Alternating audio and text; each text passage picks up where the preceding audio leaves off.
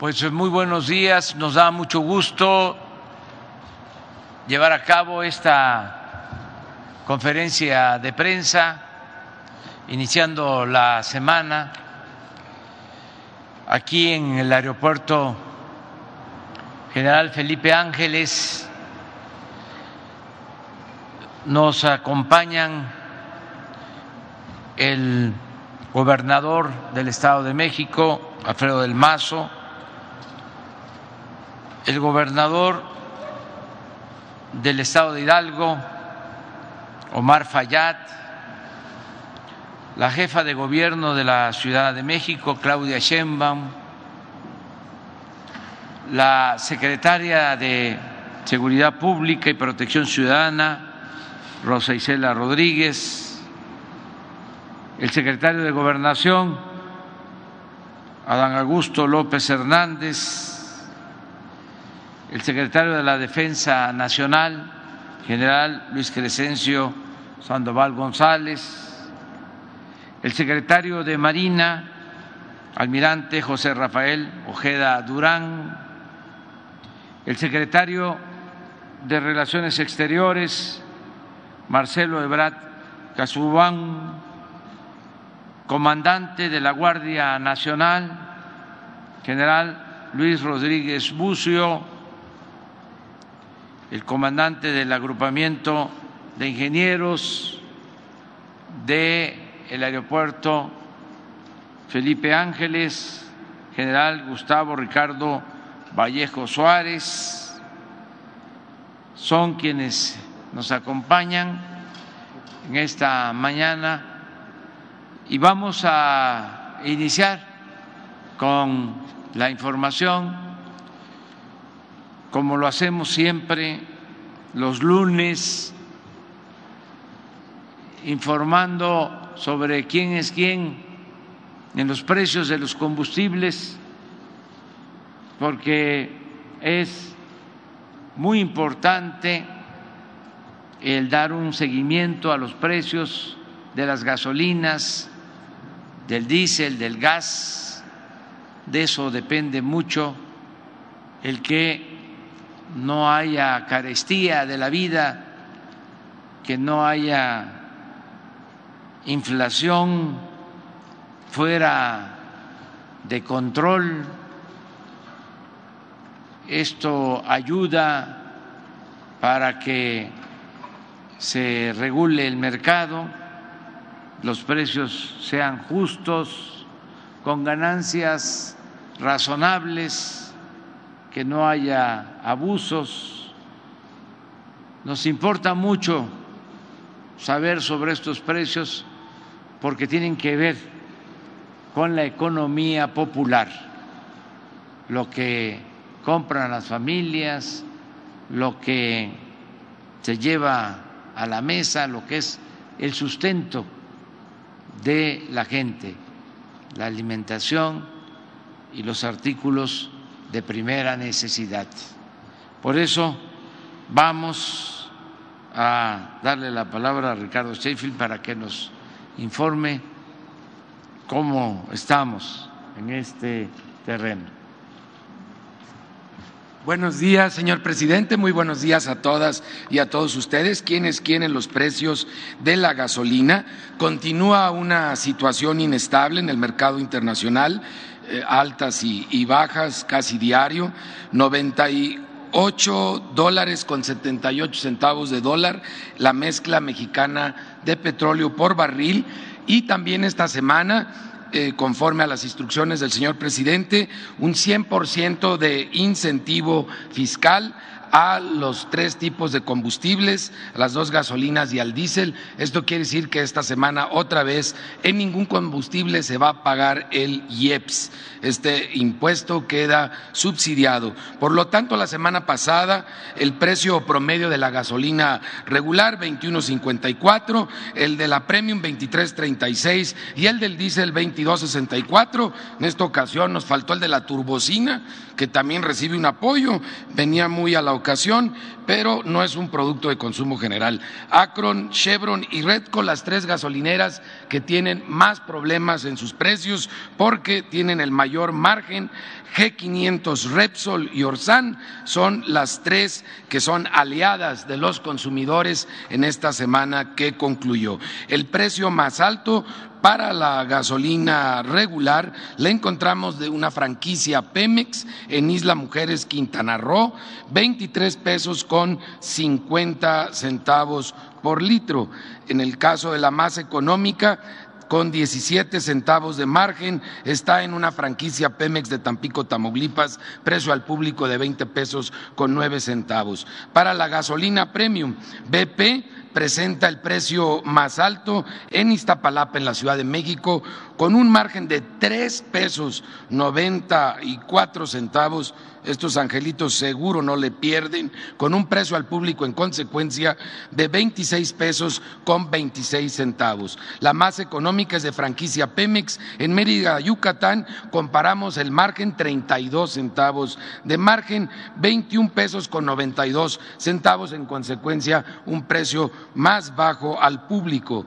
Para el diésel, franquicia Pemex en Arramberry, Nuevo León, con un precio al público de 24 pesos 96 centavos y un margen de 2 pesos 29 centavos. Es la opción más cara para el diésel con el mayor margen. Y franquicia Pemex en Monterrey, Nuevo León, con un precio al público de 21 pesos con 78 centavos. Comparamos, son 15 centavos de margen en el caso de esta gasolinera. Esto es por litro. En verificaciones atendimos 196 denuncias o quejas presentadas a través de la app de litro por litro, a través también de 150 visitas o verificaciones.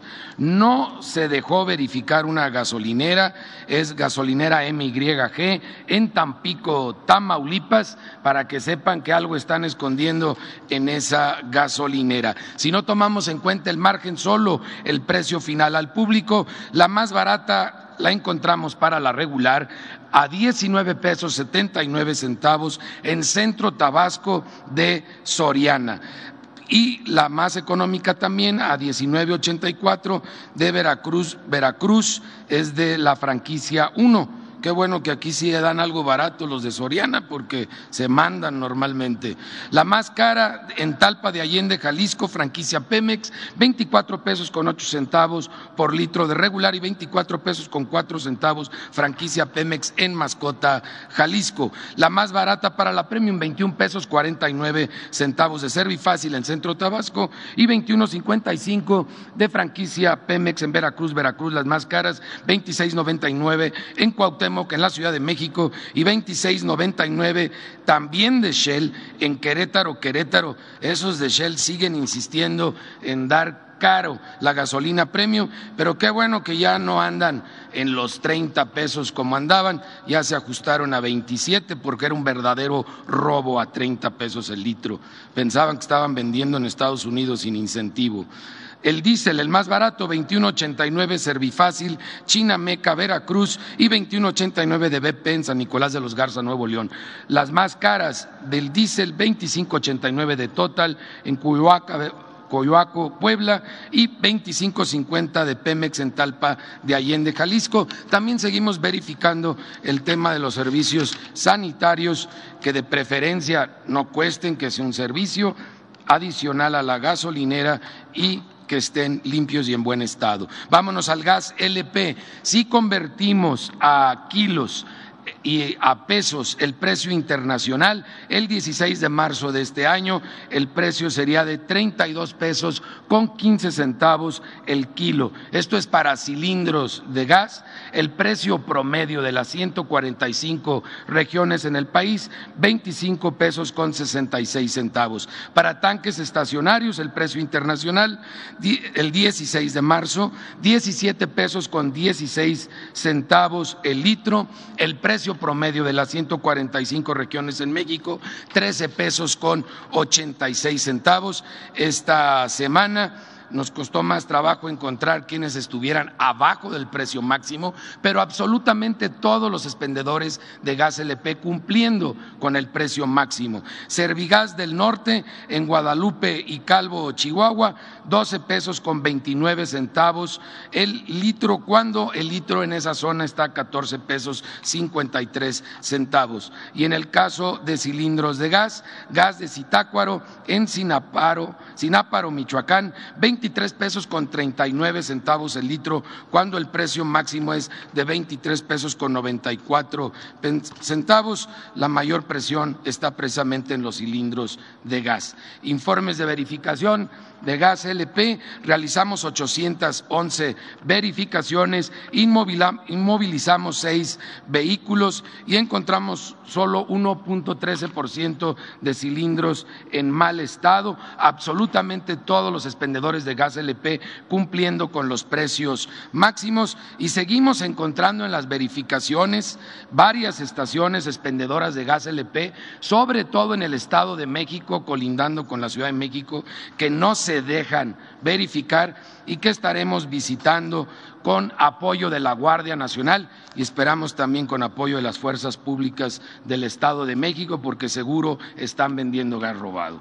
Vamos a ver ahora la canasta de los 21 productos, esta canasta básica que lo tenemos con el precio más alto en la zona centro, en Superama, a mil doce pesos con diez centavos, pero pues muy poquito atrás Soriana Hiper a mil seis pesos con cuarenta y cinco centavos. Soriana no quiere volver a los precios bajos. Y la central de abastos de Iztapalapa en la Ciudad de México, 842 pesos con 78 centavos. Y Chedraui, muy bien por Chedraui. En Tlaxcala, Apisco, 893 pesos con 50 centavos. Hay que ser solidarios con los que menos tienen y esta es una muy buena forma de hacerlo de las cadenas comerciales, las centrales de abasto sin lugar a duda que lo están haciendo. Nos vamos a la zona centro-norte donde HEB en San Luis Potosí tiene esta canasta a mil diecinueve pesos con sesenta y cinco centavos. Recuerden que son precios al menudeo exactamente de los mismos 21 productos que más se consumen por las familias mexicanas. Mega Soriana de Aguascalientes, Aguascalientes, con solo 20 pesos de diferencia a 99, a 999 pesos con 15 centavos. Ahí están otra vez los de Soriana, como también en Zacatecas, Guadalupe y en Durango, Durango, con diferencias de 15 y 13 pesos. Están en las opciones más caras de esta zona en todo México. Y lo vamos a comparar con la central de Abastos, que tiene esta misma canasta en Durango, Durango, a 791 pesos con 50 centavos, mientras que en Walmart de Aguascalientes, Aguascalientes, a 920 pesos con 70 centavos, bien por esta central de Abastos y por Walmart.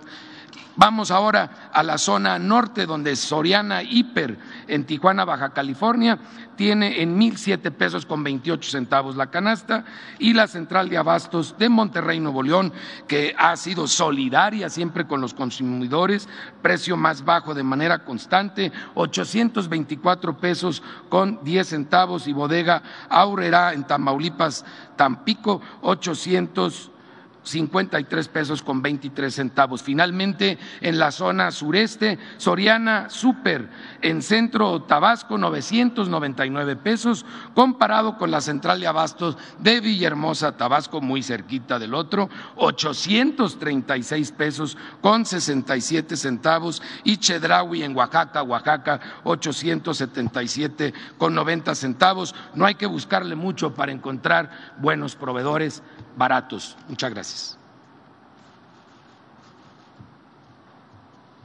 Bueno, eh, el tema del acceso al aeropuerto eh, ha sido motivo de alguna desinformación y polémica y por eso eh, consideramos importante dar a conocer las obras que se han realizado y que se van a seguir llevando a cabo para tener un acceso eh, seguro, eh, rápido, pronto, a el aeropuerto Felipe Ángeles.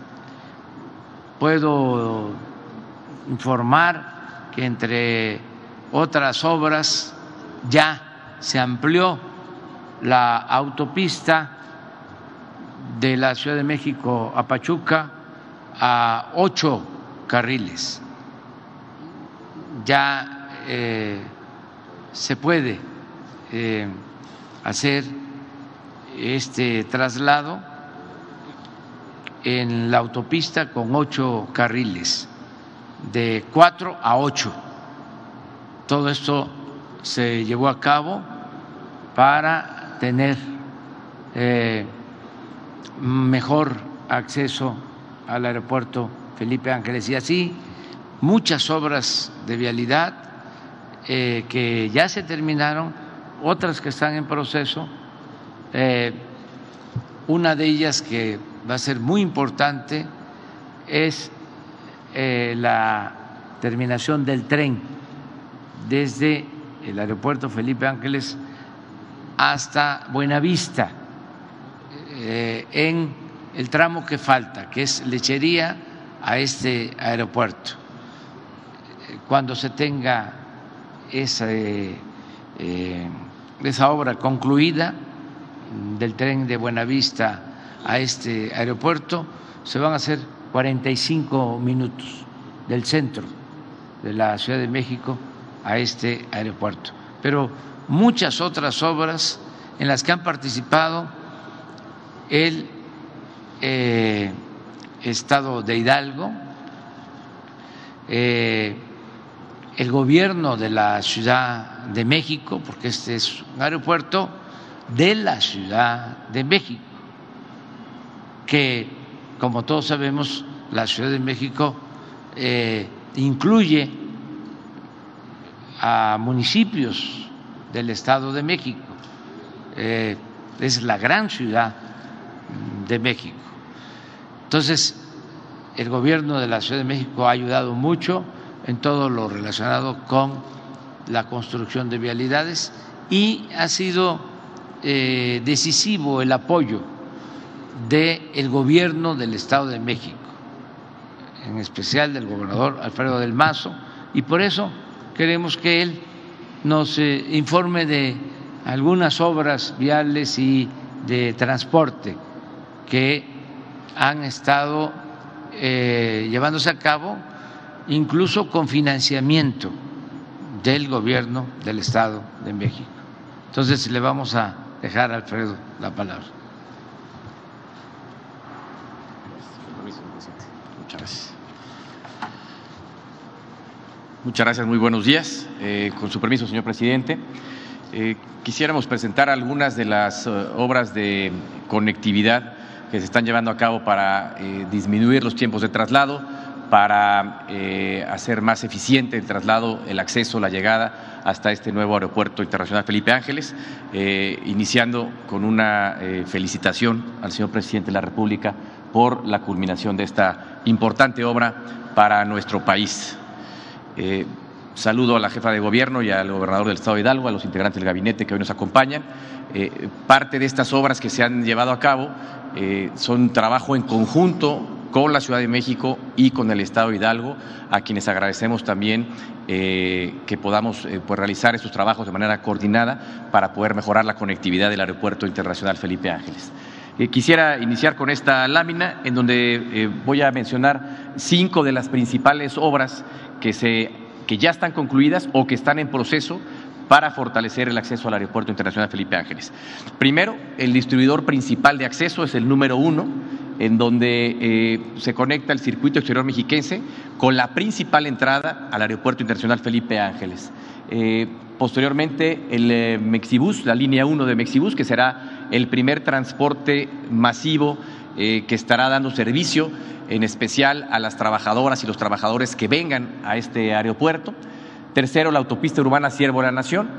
Eh, cuarto, la conexión oriente para fortalecer lo que es eh, la conectividad en el aeropuerto de la Ciudad de México. Eh, y cinco, las gasas del río de los remedios para agilizar el cruce con insurgentes. empiezo por lo que es el distribuidor principal del aeropuerto, la siguiente lámina, por favor. Este es un distribuidor que si es una gran obra, será el segundo distribuidor más grande que existe en el país. Si desenredáramos el, distribuidor, tendría 8 kilómetros de longitud. Eh, va a tener seis movimientos para poder entrar y salir desde lo que es Zumpango y Querétaro hacia el aeropuerto, desde lo que es Naucalpan y el poniente del Valle de México hacia el aeropuerto Felipe Ángeles y para eh, Texcoco y la Ciudad de México hacia el aeropuerto Felipe Ángeles. Son seis movimientos. Eh, ahí vemos eh, cómo estará este distribuidor, cómo está la operatividad. Y si nos vamos a la siguiente ah, lámina, ahí vemos una fotografía del día de ayer. En la siguiente también, por favor donde está ya conectado a lo que es la principal acceso al aeropuerto. es importante mencionar, de los seis movimientos que tiene este distribuidor, hoy en día Cuatro de esos movimientos ya están operando, a esta hora ya están funcionando, están abiertos, están en condiciones operables ya para dar servicio y dos más están en proceso debido a un retraso que hubo eh, por una afectación de una de las traves en uno de los entronques hacia el circuito exterior mexiquense. Podríamos avanzar a la siguiente, en donde tenemos el Mexibus, la línea 1 del Mexibus. Eh, son 20 kilómetros de longitud que van desde Ciudad Azteca en Ecatepec pasando por Ojo de Agua en Tecámac para llegar hasta el interior del Aeropuerto Internacional Felipe Ángeles. Eh, son eh, ocho estaciones las que estarán eh, a lo largo de esta, esta ruta para que se lleve alrededor de 21 mil pasajeros. Es el objetivo de este sistema de transporte que está operando y funcionando también a partir del día de hoy. Es decir, hoy inicia operaciones el primer transporte público para traer, eh, para traer eh, a las eh, personas al Aeropuerto Internacional Felipe Ángeles. Vemos en la siguiente cómo están las estaciones ya operativas. En la siguiente lámina vemos la flota, son 12 autobuses articulados que están ya en operación para dar servicio a este acceso y que a partir de hoy están funcionando.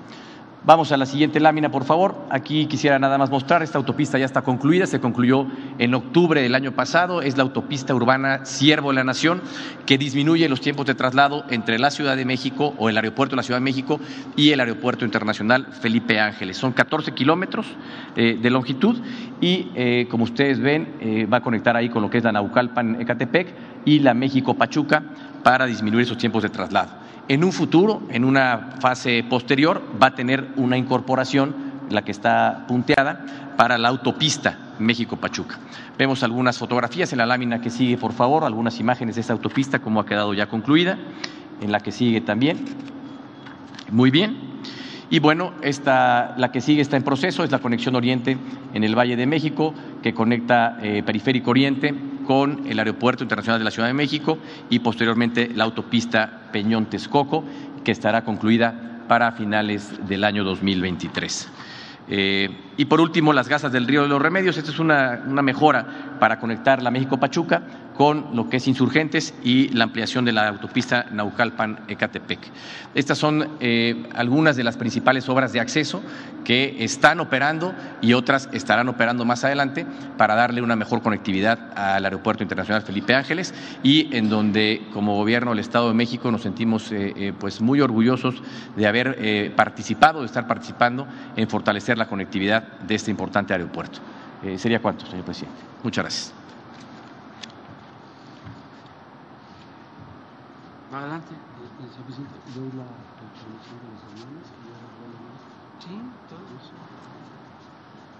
Con su permiso, señor presidente.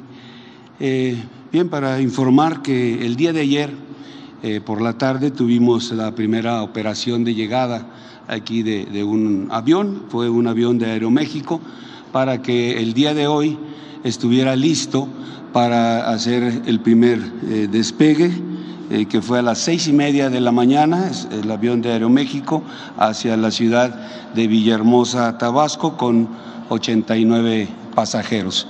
Eh, durante eh, todo el transcurso del día tendremos 20 operaciones aéreas ya en este inicio de la actividad aquí en el aeropuerto.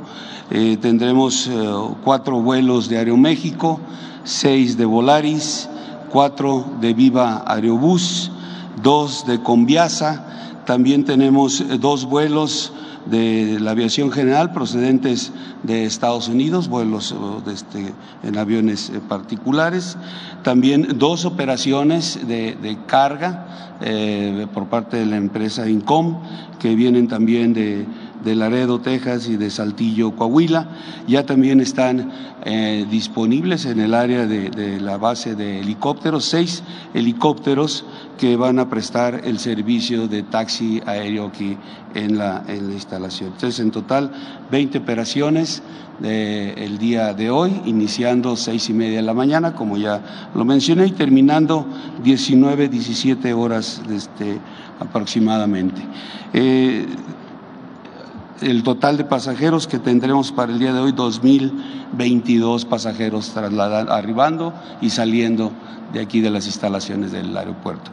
Eh, también preparamos un, video para que eh, observar una parte importante que es eh, todo el complejo que se hizo tanto del aeropuerto como la parte militar, viendo algunos aspectos de, pues que constituyen zonas neurálgicas para la operación, pero también buscamos hacerlo de, manera nocturna para que se vea una manera diferente de apreciar eh, lo que es toda esta construcción de aeropuerto, base aérea militar, ciudad militar, todo este gran complejo eh, en, Santa Lucía que dará pues, la, la operación al aeropuerto y a la parte militar. Tenemos por ahí el video.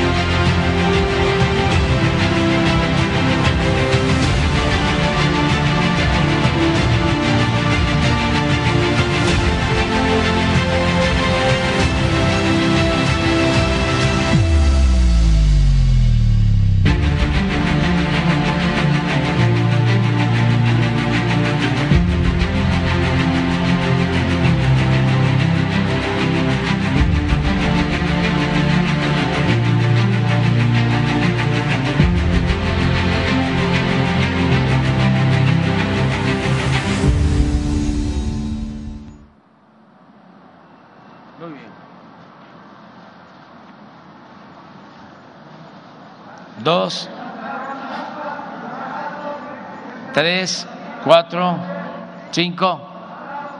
Ahí quedamos. Ahí se acuerdan.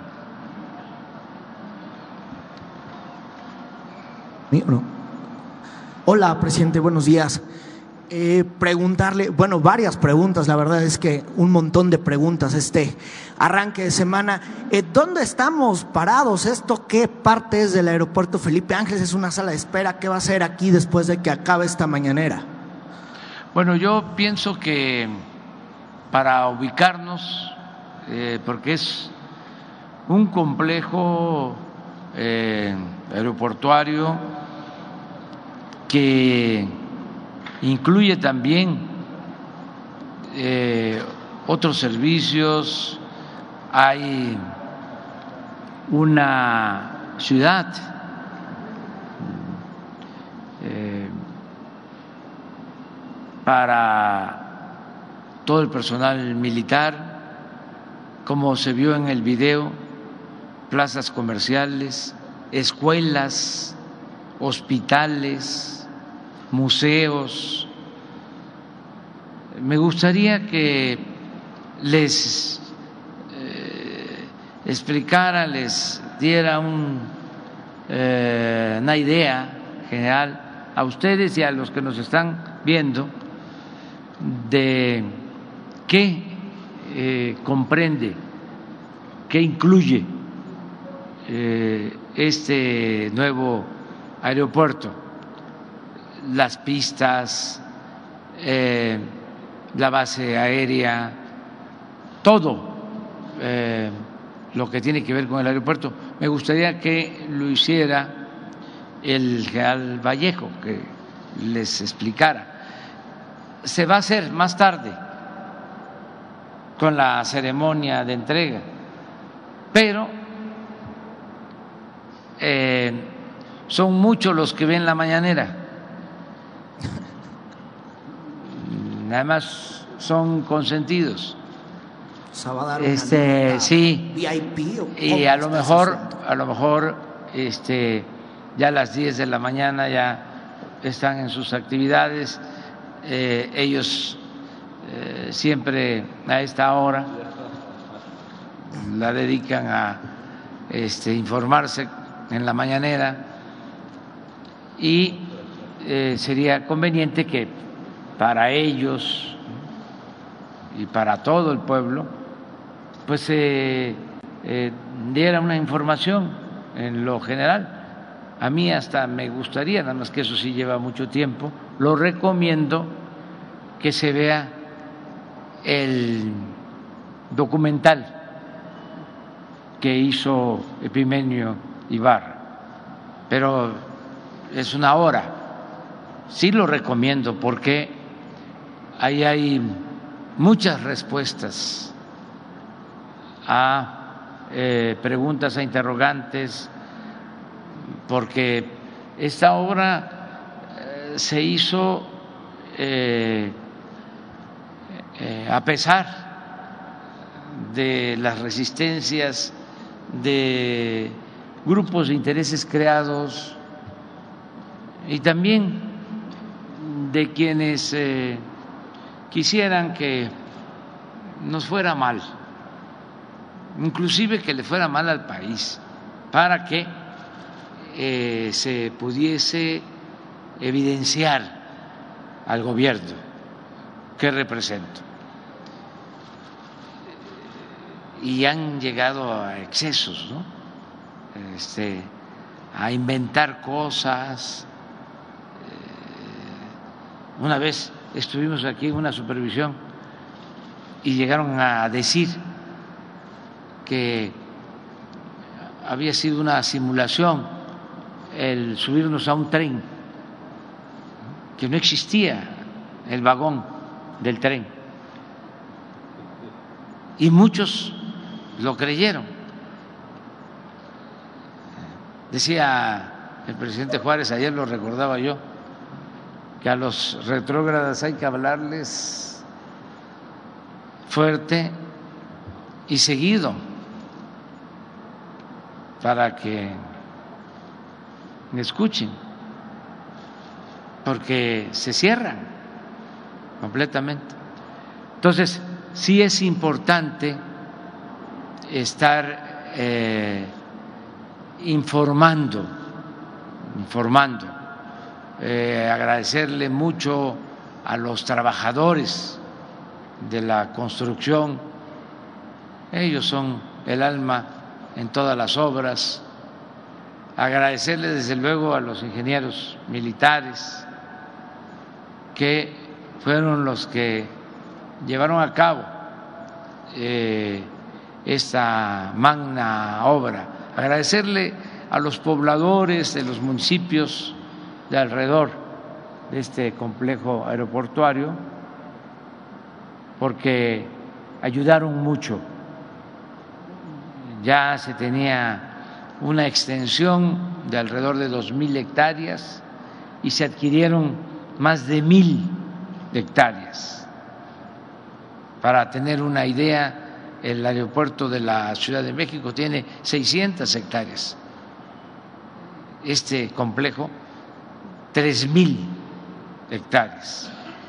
Entonces, ayudaron muchos, lo, lo, expresé y lo repito, los gobiernos de Hidalgo, el gobierno del Estado de México, eh, el gobierno de la Ciudad de México, los dos gobernadores, la jefa de gobierno, eh, ayudaron mucho también las empresas mexicanas, los proveedores, es la suma de voluntades, la suma de esfuerzos, lo que hizo posible esta gran eh, obra, esta construcción. Pero bueno, vamos a darle la palabra al general Vallejo para que nos explique este, qué eh, comprende, qué tiene, qué incluye esta gran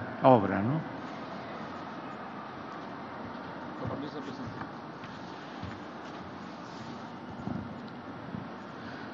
Muy buenos días a todos, bienvenidos al complejo aeroportuario del Aeropuerto Internacional General Felipe Ángeles. Es un honor tenerlos con nosotros. Nos encontramos en la zona del Aeropuerto Internacional Felipe Ángeles, pero es un predio de más de 3.800 hectáreas que se compone de dos partes principales. Una ciudad militar donde se encuentra la base aérea militar, en la parte sur que está atrás de ustedes, y esta parte, la parte norte, se encuentra propiamente el aeropuerto internacional. Hablando del aeropuerto internacional, fundamentalmente es un aeropuerto de tres pistas de aterrizaje, dos de ellas para operaciones aéreas simultáneas en toda condición de visibilidad.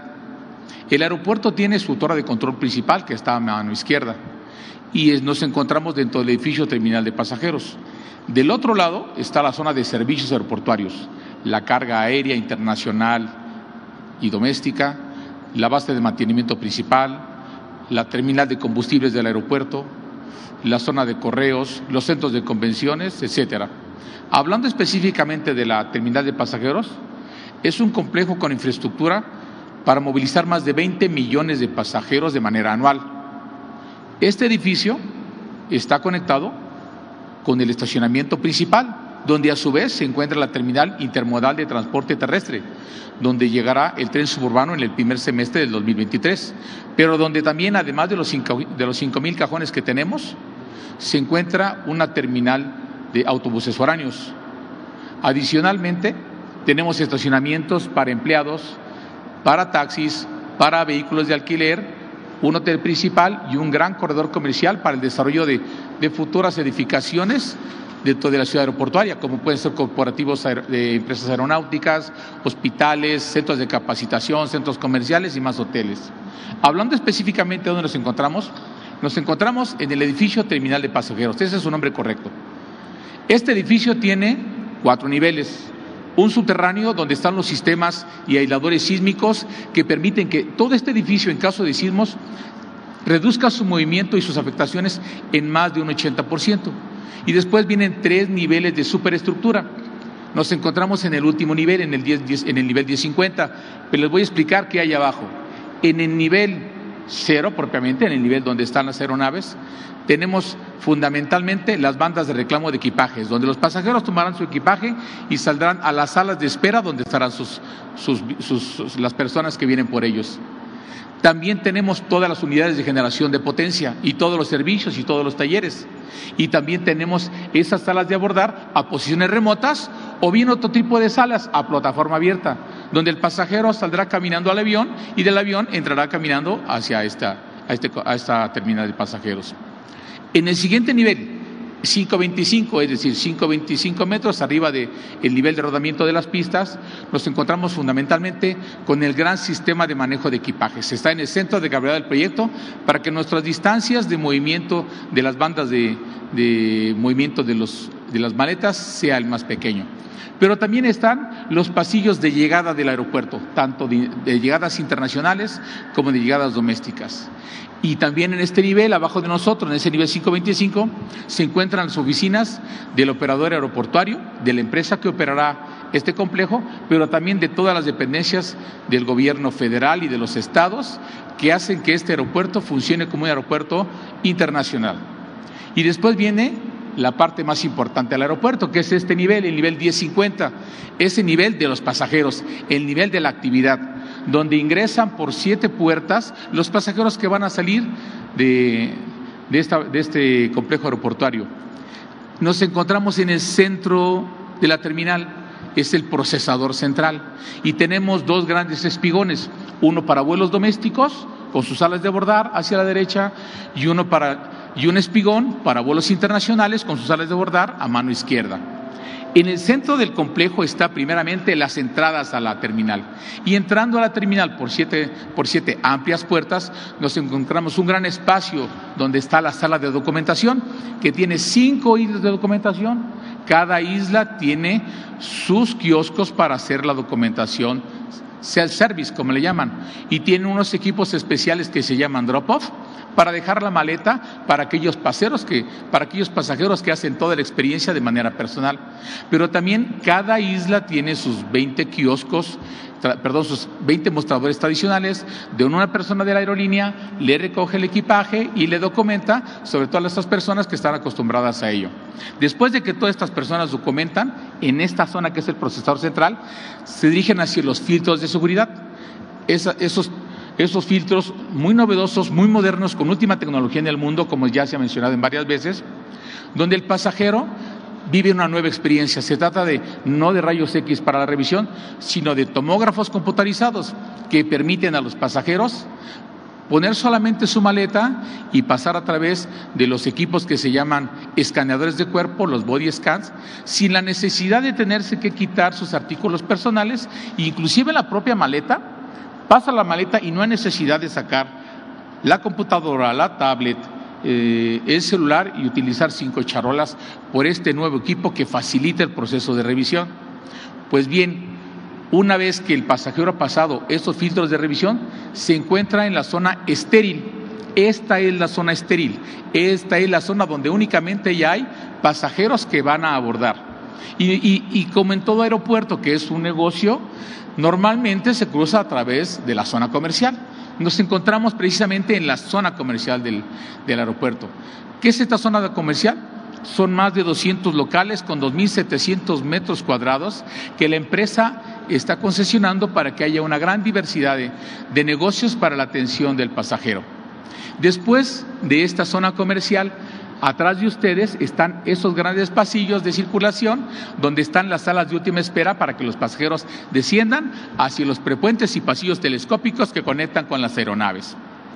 Es importante mencionar que en el caso particular de esta zona comercial no solamente se trata de negocios, también tenemos por primera vez desde capillas, zonas de lactancia, tenemos espacios culturales, juegos infantiles y baños temáticos para darle una experiencia completa a los pasajeros. También es, mencionarle, es, necesario mencionarles que tiene instalaciones especiales, como esta que tienen aquí a mano izquierda, que es un acceso para la, para la Secretaría de Relaciones Exteriores para invitados especiales, que entran por un acceso independiente con sus propios filtros de seguridad y son entregados los pasajeros hacia la experiencia de volar, pero ya directamente en el nivel, en el nivel 1050, donde están ya la zona estéril y los pasajeros próximos a abordar sus vuelos. Eh, podemos mencionar un poco más. Nuestras tres pistas tienen los mejores sistemas de aterrizaje por instrumentos del país y equiparados con los mejores del mundo. Tenemos también una torre de control de tráfico aéreo con lo más avanzado en la tecnología que puede tener un aeropuerto de clase mundial. Tenemos amplias instalaciones y vialidades perfectamente delimitadas por un lado aire y un lado tierra, debidamente con todas las medidas de seguridad. Nuestras, nuestras conexiones entre la zona del aeropuerto y la zona de carga y de servicios aeroportuarios se, realizan a través de sendos deprimidos, porque es lo que marca los lineamientos de un aeropuerto de clase mundial donde vehículos de lado aire de apoyo en plataforma y de rampa se trasladan por debajo de los grandes rodajes que tenemos para comunicar las pistas. El aeropuerto, es necesario comentarlo, permite el aterrizaje de cualquier tipo de aeronave de mayor envergadura que existe en el mundo desde los grandes cargueros 747 de pasajeros o carga, o esas aeronaves de dos pisos, los, los Airbus A380, y de ahí cualquier tipo de aeronave puede operar en cualquier condición de visibilidad en todo tiempo en este complejo. También aprovechando que estamos aquí en la terminal de pasajeros, debo de hablarle de las posiciones, de las posiciones para aeronaves de pasajeros que, que dispone esta infraestructura. No es cosa menor. Tenemos 28 posiciones a plataforma con contacto, es decir, que los aviones se estacionan perpendiculares al eje de la, de la terminal y a través de sendos pasillos telescópicos las cabinas se conectan con ellos para que desciendan directamente al nivel 525 y de ahí se dirijan. Si son nacionales, directamente por su equipaje. Si son internacionales, a través del módulo de migración y volverán a pasar por su equipaje. Además de esas 28 posiciones con contacto, tenemos cinco posiciones en semicontacto, o bien se le llama plataforma abierta, está en un extremo. Esas posiciones sirven para las aerolíneas de ultra low cost, de esas de, de bajo costo, que no, no, quieren pagar tantos servicios al operador aeroportuario y únicamente quieren la plataforma y el pasajero entrará caminando y descenderá caminando del avión. Adicionalmente también tenemos en la parte posterior, muy próxima a la terminal, una posición una, plataforma para posiciones remotas, donde hay dos espacios más para aeronaves para llevar pasajeros desde la terminal de pasajeros directamente a las aeronaves a través de vehículos especiales para llevarlos y traerlos de plataforma. Entonces es un aeropuerto con 45 posiciones para, para aeronaves de pasajeros, pero hay más modelos de negocios. Está la, la plataforma de, de, la terminal de carga internacional, donde caben 11 grandes cargueros. Y está también un complejo que es un operador de base fija, que es como una aviación ejecutiva, que tiene 28 posiciones para aviones ejecutivos. Pero también algo muy novedoso, tenemos una terminal comercial de helicópteros como no hay en el país que tiene instalaciones para 28, 26 helicópteros y una propia pista de aterrizaje y despegue de este tipo de aeronaves de ala rotativa. Es decir, que en total este complejo aeroportuario tiene 125 posiciones para aeronaves, tanto de ala fija como de ala rotativa. No sé si tengan algún comentario o alguna pregunta adicional sobre la infraestructura en la que nos encontramos. No, yo, yo, nada más tenía eh, una duda más, presidente, eh, o bueno, general. Eh, si hoy se movilizan a 2022 pasajeros, tengo entendido, ¿cómo, ¿cómo se planifica cerrar el 2022? O sea, ¿cuánto estaría aumentando el, el, nivel de pasajeros para cerrar, para el siguiente año, para fin de 2022? O para, no sé si tengan una meta de un año, no, no sé cómo, cómo se esté definiendo el aumento de pasajeros. Eh, si me permite, recomendaría al operador del aeropuerto, que es una pregunta en su campo de responsabilidad. Con su permiso, señor presidente. Buenos días. Buen día. Muchas gracias por su pregunta. El programa Maestro de Desarrollo contempla que para 2022 estemos llegando a los 2.4 millones de pasajeros. Esto obviamente es un esfuerzo conjunto entre un trabajo de convencimiento y de, ofrecer mejores condiciones que en otros aeropuertos para que se vengan para acá. Esto también tiene que ver con la saturación del aeropuerto de la Ciudad de México. Necesariamente quienes deseen tener más horarios de despegue y aterrizaje o nuevas rutas, tendrán las únicas opciones de venir aquí o a Toluca. Ok, entonces ya, ya literalmente está cancelado una nueva ruta, como lo habían dicho el viernes de, del aeropuerto, y estos dos millones sería eh, anualmente. Así es, y en, y en crecimiento en cuanto van pasando los años. Nosotros estamos haciendo un trabajo intenso de publicidad y de difusión de los servicios que estamos ofreciendo aquí para que en 2023 logremos inclusive llegar a los 5 millones de pasajeros, que es lo que va, nos va a permitir tener el punto de equilibrio para este aeropuerto. Eh, en el tema de Estados Unidos, ¿cómo están eh, lo, lo, el asunto? ¿Va a volar Delta? ¿No va a volar Delta? ¿La negociación permanece? Nuevamente, perdón. La... En el tema de vuelos hacia Estados Unidos, el viernes eh, se había dicho aquí en esta misma mañanera que había una negociación eh, con Delta, me parece. Entonces, esta negociación, ¿en qué va? ¿Es a futuro? ¿Es a unos meses? Está en, está en proceso y los vuelos internacionales de pasajeros a Estados Unidos tenemos considerado inicien en el segundo semestre de este año. ¿Con esa aerolínea? Con esa aerolínea y con Copa Airlines también y una aerolínea nueva. Eh, y ahora sería para, para, el presidente. Vamos a ver, eh, gracias, eh, vamos a ver, presidente, esta misma imagen en el tren Maya de que usted va a ir a entregar esa obra del tren Maya. Sí, ¿Cómo? sí este. Primero, esta gran obra, eh, luego vienen otras y otras y otras este me río porque nuestros eh, adversarios hace algún tiempo, un año, mi amigo Jorge Berris, por ejemplo, cuando dijimos hace un año que el 21 de marzo del 22 iba a estar terminado el aeropuerto, aseguró que no iba a ser posible y que guardaran el, el tweet, el mensaje, a ver si lo pone. Un abrazo para Jorge. Este, y así para muchos otros que les gana su pasión.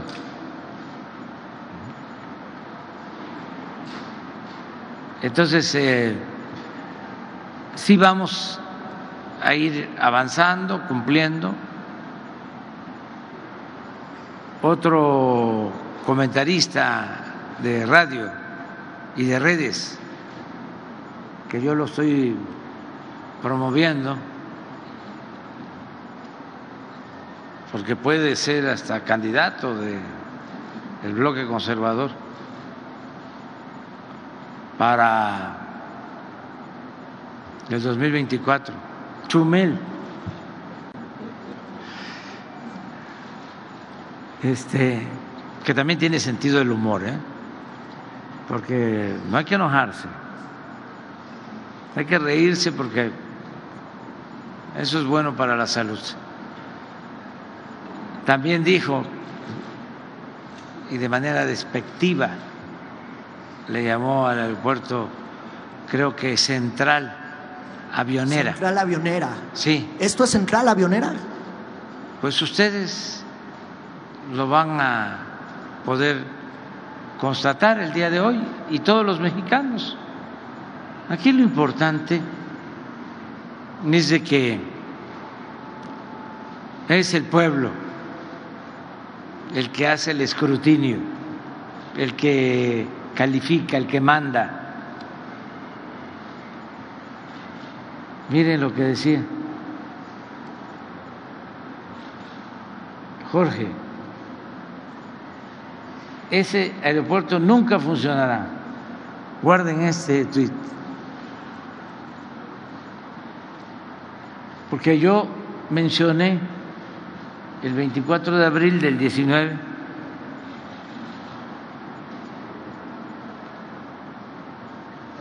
que iba a iniciar la construcción.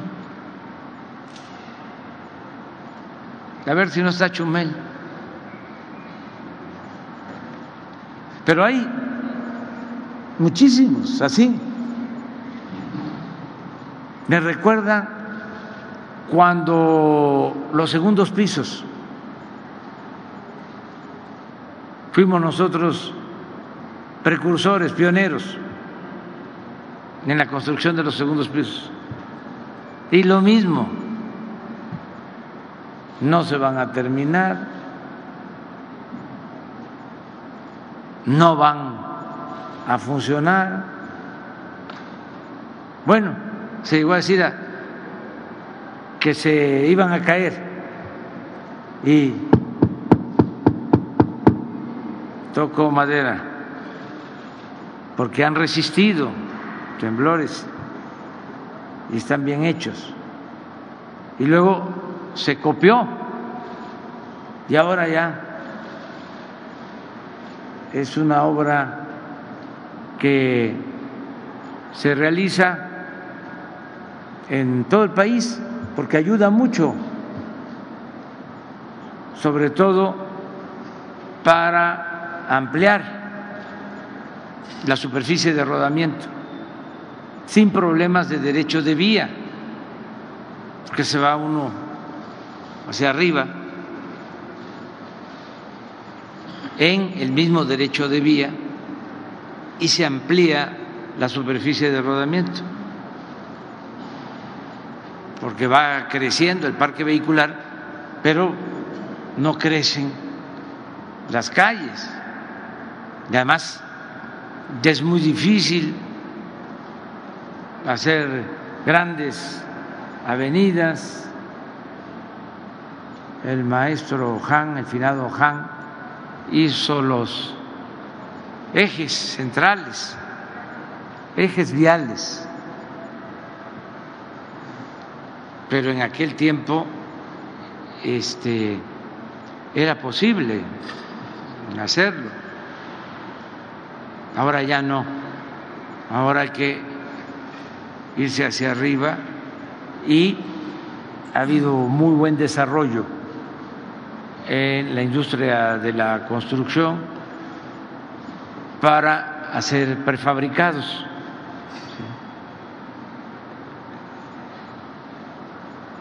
No sé si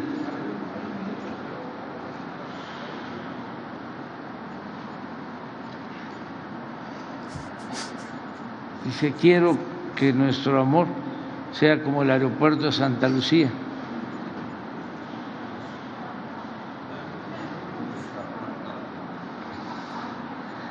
Y no se termine jamás. Sí. Lástima, Chumel. Bueno, pero hay otro de que, donde habla de, eh, el de. No, sí, feo, caro, lejos no con más de 10 vuelos, pues también ya. Eh, hoy hay más de 10 vuelos. Este y hay loquitos que lo celebran. En eso tiene razón. Somos millones los loquitos. Este, no, hay uno donde habla del el tren Maya, de la refinería y del aeropuerto.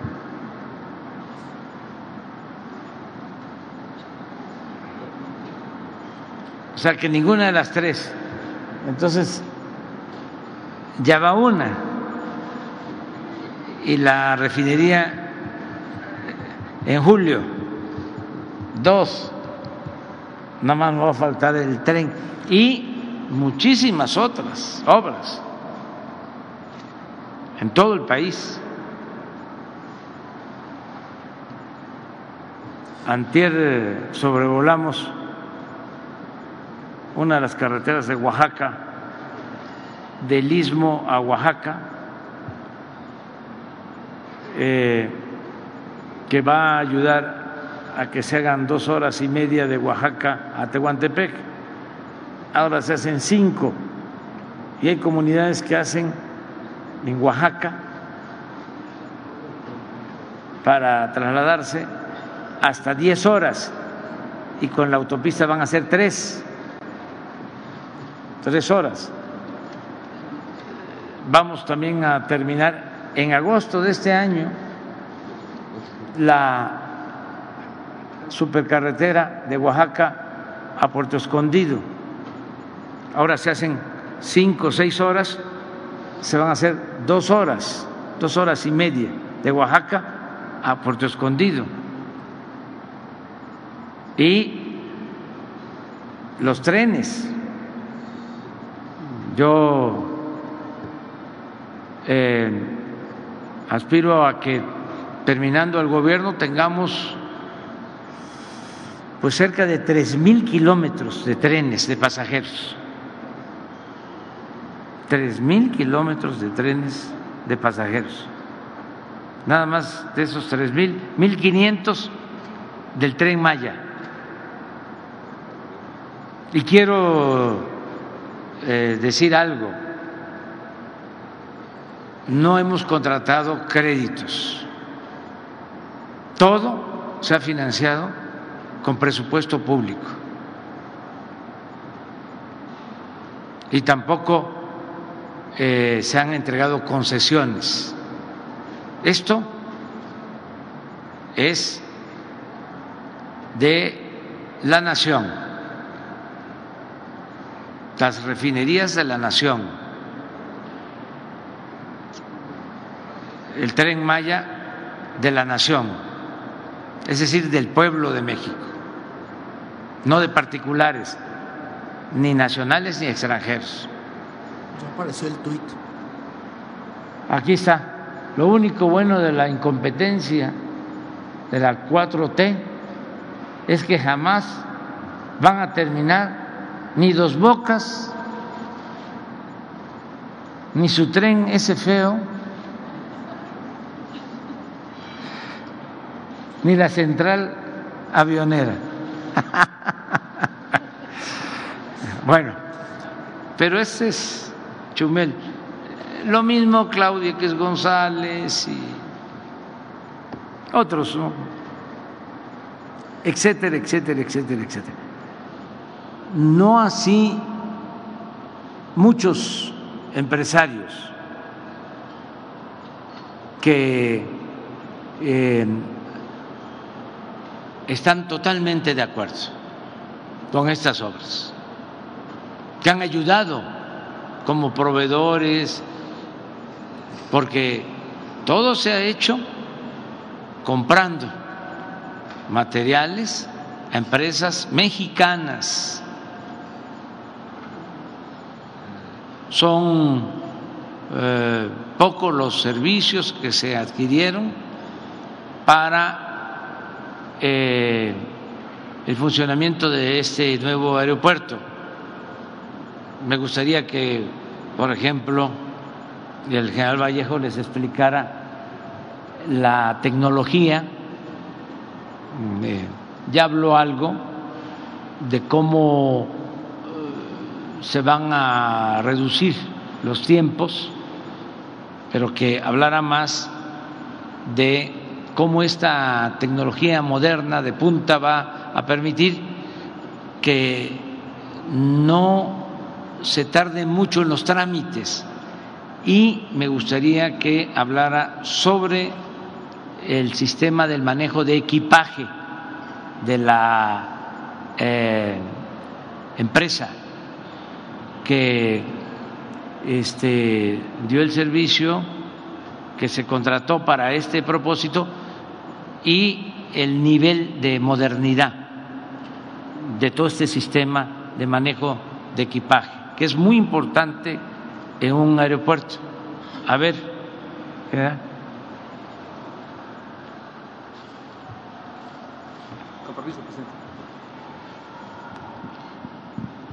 Eh, efectivamente, dentro de las muchas tecnologías de vanguardia que tiene este complejo aeroportuario, no solamente en la terminal, perdón, en la torre de control, donde tenemos lo más moderno, en radares primarios, secundarios, eh, sistemas de aterrizaje por instrumentos de la categoría 3B, que es la más, la mayor en el mundo y que el aeropuerto precisamente ya está certificado por la autoridad aeronáutica del país.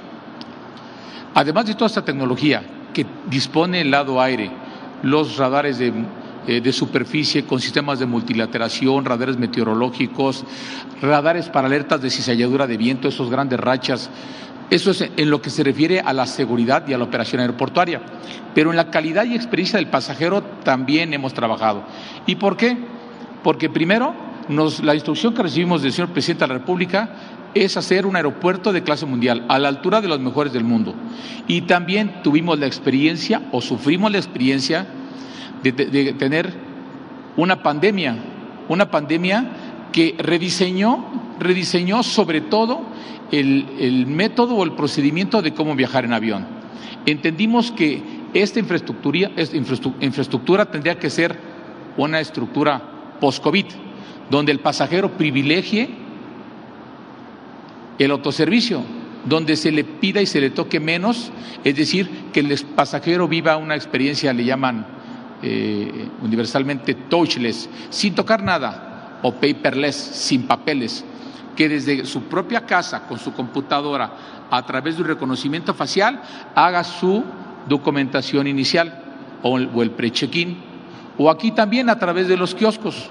Y si todavía no lo hace si una persona mayor, llegue al mostrador común, donde una señorita le va a decir, acérquese por favor a este escaneador de, de facial para escanearle su, su rostro y que a través de eso él pueda pasar por todos los filtros, desde documentar, llegar a la zona, a los, a los filtros de seguridad para ingresar a la zona estéril, pasar por los filtros de seguridad y todavía hasta en la sala de última espera, ahí también viva esa experiencia de controles biométricos para que con, el simple, con la simple aproximación y poner su cara, puede ingresar sin hacer esas largas colas donde hay una persona diciéndole, muéstreme su pasaporte, ahora muéstreme su pase de abordar, no se parece en la foto, a ver, permítame tantito porque recibí una llamada y tenemos una cola que hace, hace ineficiente y retarda, retarda los tiempos de, de documentación de los pasajeros. Eso es para los pasajeros, pero también pensamos en el equipaje. Tenemos el más moderno equipo de manejo de equipajes en el país y está equiparado con uno de los más modernos del mundo. Y desde la concepción del aeropuerto, ahí eh, escuchando a, los expertos internacionales, eh, pudimos crear este sistema en el mejor lugar posible, al centro, en el nivel 525, aquí abajo de ustedes, ahí está ese gran lugar donde todas las maletas que se documentan llegan a través de, de bandas de manejo de equipajes a, una, a un sistema, le llamamos un sorteador primario, que tiene unas charolas basculantes y las depositan en seis tomógrafos computarizados que revisan todo el equipaje, todos desde una cabina de control, en un espacio perfectamente cerrado iluminado y controlado con cámaras para evitar la pérdida de equipaje y de valores de los pasajeros que tanto lastima al pasajero, a las aerolíneas y al propio aeropuerto. Y después de eso entregamos a un segundo sorteador donde las maletas empiezan a direccionarse al vuelo al que van y salen hacia las bandas de salida donde están esos vehículos que recogen el equipaje y lo llevan a la panza de los aviones.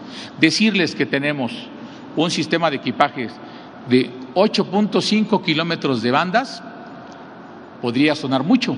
Al contrario, es un orgullo poderle decir que no tenemos un aeropuerto como muchos otros aeropuertos antiguos que modernizan este sistema con 40 kilómetros de banda, porque esos sistemas ahora se están construyendo afuera de la terminal. Y entonces imagínense ustedes los desplazamientos a través de 8, 5 o 15 kilómetros de bandas y regreso, todo lo que implica en mantenimiento y en costo adicional. Entonces, como les decía, eso permite que la experiencia del pasajero sea integral. Él en el nivel 1050, avanzando a través de, filtros de seguridad, a través de estos sistemas de, control facial que permiten llegar más rápido hacia las aeronaves. Y por otra parte, el equipaje en un sistema moderno de manejo de equipajes que, que con seguridad lo lleva a la aerolínea. Eso eso es lo que establece las organizaciones internacionales de aeropuertos y de las aerolíneas este, internacionales para hacer, son lineamientos para tener un aeropuerto de clase mundial. Hoy los pasajeros en este aeropuerto vivirán de esa experiencia desde el primer minuto que llegan a esta terminal de pasajeros. Ya estarán los controles biométricos listos para operar y podrá hacer a través de reconocimiento facial o inclusive meramente acercar su pase de abordar y podrá pasar en una batería de 10 controles biométricos, tanto para entradas eh, al, al acceso doméstico como al acceso internacional. Y lo que mencionaba también el señor presidente, la experiencia de los pasajeros que llevan su maleta de mano también se mejora con estos nuevos tomógrafos computarizados, porque el pasajero únicamente pondrá en, la, en, este, en equipo, en este equipo de detección, pondrá su maleta sin necesidad de sacar sus equipos electrónicos, como ya lo mencioné, inclusive sus líquidos, porque esta tecnología computarizada permite discernir si se trata de un artículo prohibido por, las organizaciones internacionales para el tráfico de pasajeros. Y no solo eso, las personas que están en esos filtros de seguridad ahora estarán, lo podrán ver en el, evento de, inaugural, en, en el hito central, en una consola de mando remota, donde los controladores están monitoreando uno, uno cada, cada línea de revisión y solamente habrá una, una, una persona o el mínimo indispensable de personal para, en caso de que una maleta sea sospechosa, ser sesgada automáticamente por el equipo y dirigirla a una segunda revisión sin detener el flujo de los demás pasajeros. Todo eso va a reducir los tiempos de, documentación para que los pasajeros tengan una mejor experiencia de viaje. En todo ello se ha invertido porque la instrucción fue es hacer un aeropuerto de los más modernos. Debo de mencionarles como residente general que he tenido la oportunidad de hablar con directivos de empresas internacionales, de sistemas de radares, de sistemas de manejos de equipajes. Y la pregunta es, general, ¿por qué le están invirtiendo tanto? ¿Por qué sabe la sociedad que tienen los equipos que están a la altura de cualquier aeropuerto del mundo, pero más modernos? Porque esa es nuestra misión, esa es la misión que recibimos, dotar al pueblo de México de un digno portal de entrada de México con el mundo y que permita conectar a México con México, a nuestros ciudadanos y a, y a, nuestros visitantes extranjeros en una nueva experiencia de viaje a través de este complejo aeroportuario. Presidente, nada más finalmente, eh, ¿cuánto se hizo de, de Palacio Nacional aquí? Eh, si nos puede contar un poco, eh, me queda claro que hubo un cambio, un giro de, de, 180, que se rehabilitó la parte aérea, que incluso pues son un poco mejor las viviendas nuevas que están hacia acá o hacia acá, ya, ya me perdí, pero ¿cómo, ¿cómo mejorar o qué se necesita para que, pues no sé, las colonias aledañas que están aquí en Zumpango, Tecámac, tengan un mejor desarrollo y no pase lo que pasó con el Aeropuerto Internacional de Ciudad de México, que no tuvieron como un mejor desarrollo. Y también otro tema y cambiar radicalmente tema y si quiere contestarlo hoy o si no mañana sobre este asunto que tiene eh, quien fuera su consejero jurídico, Julio Scherer, eh, esta carta que emite el fin de semana ahí en un semanario que dice que pues literalmente parece un pleitazo con quien fuera titular de gobernación, Olga Sánchez Cordero, y luego también con el fiscal general. Digo, me queda claro que no es el tema hoy de esto, pero pues bueno, son asuntos también importantes esta mañana. Bueno, pero sí decirles que pues eso tiene que ver con tribunales, con Ministerio Público, con juzgados, y nosotros no eh, vamos a, a, meternos en eh, esas eh, diferencias. No queremos este, participar en eso. Nosotros estamos eh, dedicados de tiempo y alma a la transformación de México. Nos importa mucho el pueblo, todo el pueblo de México y en especial los pobres. Y eso es la transformación, que podamos vivir en una sociedad mejor.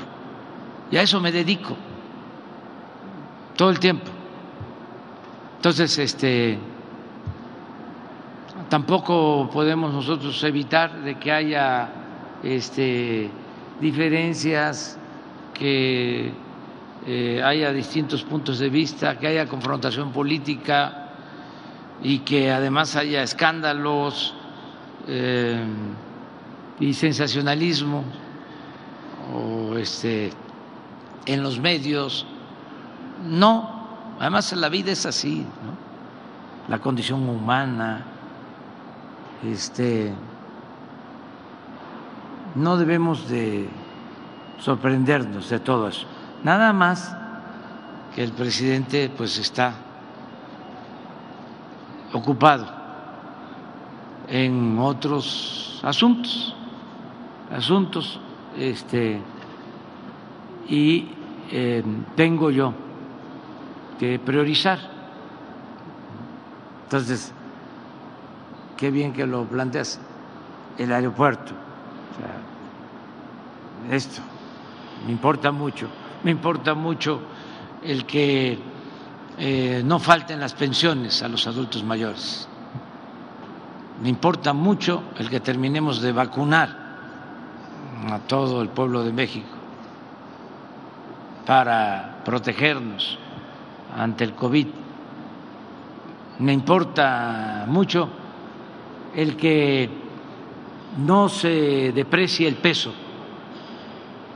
Ahora con la invasión y la guerra de Rusia y Ucrania, me importa mucho el que no aumente el precio de las gasolinas, del diésel, del gas. Me importa mucho el que no haya carestía. Me importa muchísimo el que mejoren los salarios de los trabajadores. Me importa mucho el que haya empleos. Me importa mucho el que se consiga la tranquilidad y la paz en el país. Entonces tengo muchas cosas que atender y en lo que eh, plantea sobre las obras, ya el gobernador del Estado de México ya planteó lo que corresponde.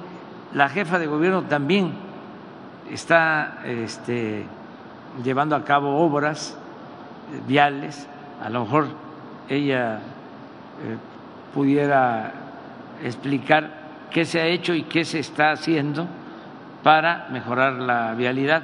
Ya hablaba yo de los ocho carriles de la autopista. Sí, sí, este, eh, por eh, Gustavo Amadero, por de Ecatepec, eh, Tecámac, hasta acá, por la autopista que se amplió de cuatro a ocho carriles. ¿Cuánto hice desde el Palacio hasta la entrada al aeropuerto? Alrededor de 35, 38 minutos. Claro, este salía a las cinco y diez de la mañana y hoy todavía no hay mucho tráfico porque hay un puente todo esto, ¿no? Explicarlo. Eh, pero nunca he hecho mucho tiempo este, del centro para acá. Eh, seguro en una hora eh, pico, cuando se estaba ampliando la autopista, pues había problemas de tráfico, pero poco a poco vamos a ir mejorando todo el sistema. Es importante también lo que preguntas sobre alrededor. Hicimos el compromiso con los pueblos de ayudarles. Y hay programas de desarrollo urbano en todos los pueblos alrededor. Estamos invirtiendo en una eh, conferencia posterior. Vamos a dar a conocer sobre las obras que estamos llevando a cabo alrededor del aeropuerto en los pueblos, en los municipios. Es un programa integral. No estamos este, eh, haciendo un aeropuerto eh, como si hiciéramos una isla, donde pues aquí todo es moderno, pero alrededor la gente carece hasta de lo más indispensable. No, se está atendiendo también a la gente de los municipios de alrededor que se han portado, repito, muy bien todos. Eh, ayudaron. Bueno, al grado de que no prosperaron los amparos, que no eran de los pobladores o de la gente que vive alrededor. Este, si ustedes hacen un análisis de todos los amparos que se presentaron para que no se construyera este aeropuerto, pues todos eran de despachos eh, promovidos o este, eh, contratados por nuestros adversarios, por esta asociación eh, México o mexicanos a favor de la corrupción, la de Claudia X González, la señora Casal, el, el ministro Cosío, ellos eran los promotores de los amparos, no la gente de alrededor. Fundamentalmente por eh, motivos politiqueros, porque ni siquiera puedo decir que por motivos políticos, porque la política es un noble oficio que ni los más sucios políticos han podido manchar, porque hasta para usar el término, el concepto político, hay que tener cuidado, porque antes era sinónimo de demagogia, de mentira, de corrupción. Y ahora no, la política es un noble oficio que tiene como propósito conseguir la felicidad del pueblo. Muy bien. Sí. Buenos días, presidente. Shaila Rosagel, corresponsal del Grupo Gili, El Imparcial de Sonora, La Crónica de Mexicali y Frontera de Tijuana. Presidente, preguntarle eh, cuáles serán los beneficios de este nuevo aeropuerto para los estados qué beneficios va a traer el, aeropuerto para los estados. Y bueno, eh, ya hay un vuelo a Tijuana, eh, como usted sabe, eh, representó medios de Sonora también. ¿Cuándo va a haber un vuelo a Hermosillo desde, desde este aeropuerto? ¿Qué aerolínea lo operaría? ¿Para cuándo sería? No sé si nos pudieran un poco platicar de los planes de nuevos vuelos para los estados. Pues este, aquí el general, y también luego a ver si Claudia porque quedamos que nos explicara sobre eh, qué vialidades también se están haciendo desde la ciudad. Señor presidente. Como lo mencionaba hace un momento, estamos haciendo un trabajo intenso de promoción de los servicios de este aeropuerto a las diferentes aerolíneas. Eh, si bien es cierto, ahorita tenemos únicamente dos rutas con Aeroméxico, que es Mérida y Villahermosa, en las siguientes semanas estaremos trabajando para que esas rutas se vayan ampliando. Consideramos que para el segundo semestre de este año vamos a tener 30 rutas a diferentes ciudades de la República. Obviamente ahí estaremos llevando esta eh, inquietud de usted para que haya un vuelo a, Hermosillo. Todavía no se ha dicho que haya un vuelo. Aún no, estamos trabajando en ello con las diferentes aerolíneas y los beneficios que va a traer el aeropuerto para los estados? Bueno, en realidad lo que el sistema aeroportuario mexicano se compone de 77 aeropuertos. Cuando hay una saturación en el aeropuerto de la Ciudad de México, de manera natural, la saturación o los tiempos de espera, la problemática para los despegues y aterrizajes se va replicando en el resto del sistema aeroportuario.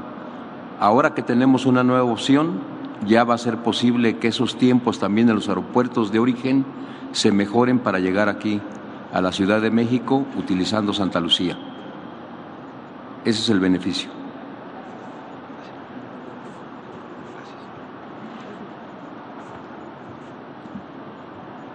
Muchas gracias, presidente.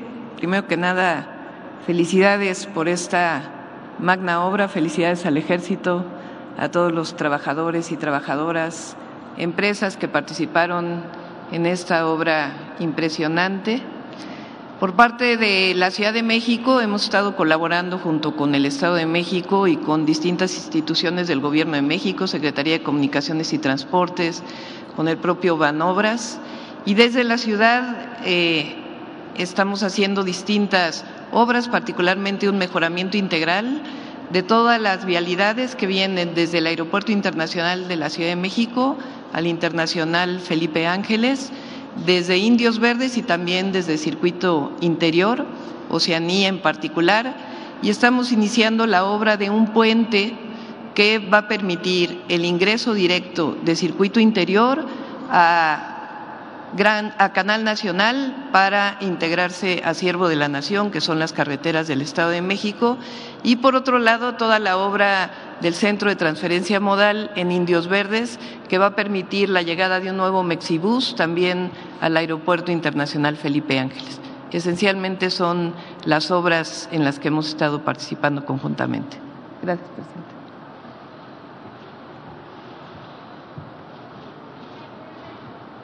En una segunda eh, pregunta y aprovechando eh, que está el canciller Marcelo Ebrard aquí, le quisiera preguntar si tienen un reporte de ucranianos y rusos que están llegando a la frontera de Tijuana eh, con intención de cruzar a Estados Unidos.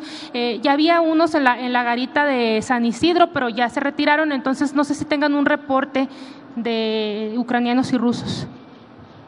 Marcelo.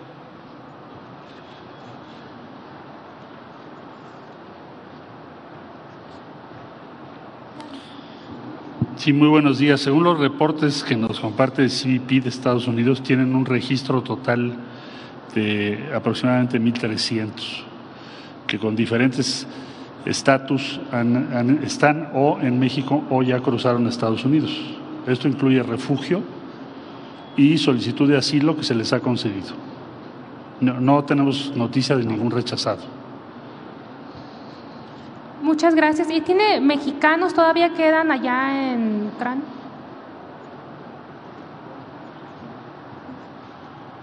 Registrados en Ucrania tenemos aproximadamente entre 50 y 60, pero no los podemos mover ahorita porque es más peligroso el, cruzar zonas eh, donde hay hostilidades, hay conflicto, hay inseguridad, entonces no los hemos movido. Aproximadamente entre 50 y 60 en diferentes puntos de Ucrania. Todos los demás ya están en Rumanía. Gracias. Gracias, presidente. Dalila Escobar de Atiempo.tv. Primero, preguntarle, eh, con todas estas obras de conectividad que todavía falta, llevan, llevan su tiempo, si se considera que se entrega al 100% del aeropuerto o en este tema de la conectividad, de las rutas que todavía faltan por conectar para que pues de todos lados puedan llegar aquí, eh, pues, estén terminadas, ¿para cuándo podríamos ver ya la terminación de todas estas obras de, conectividad? Pues yo eh, pienso que está al 100 el aeropuerto completamente concluido. Eh, pueden bajar eh, aviones las 24 horas, eh, despegar y arribar las 24 horas con sistemas modernos de radar. Es cuestión nada más de que las líneas aéreas vayan incrementando sus viajes. Ya en el caso de carga se tiene más eh, eh,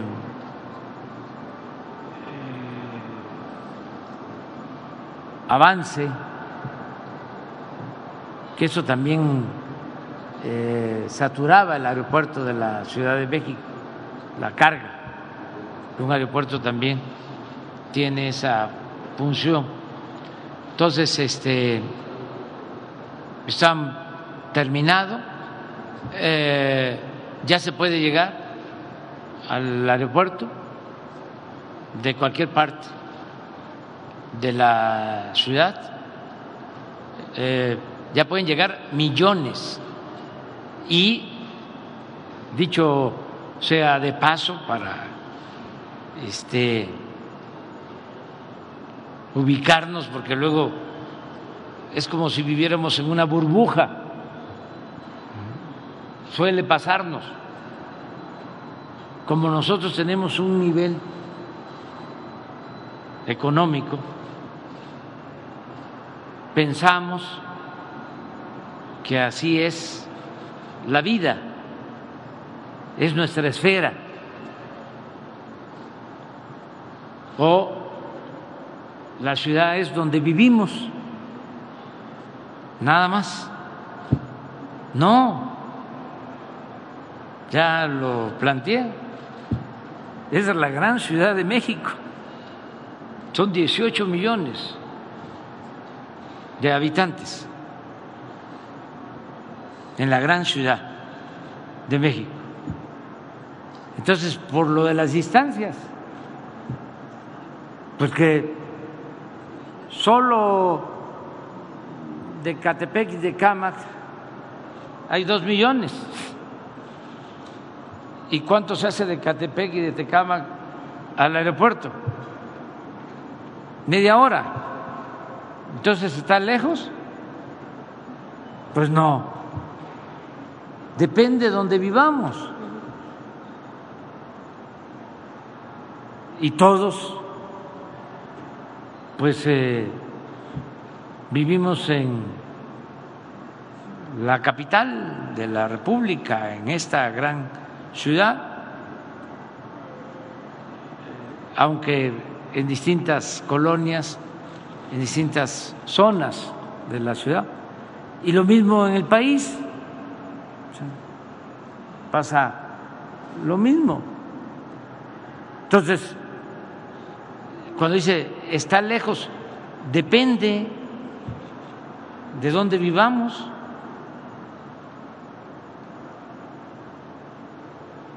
Puede ser que para algunos sí. Además,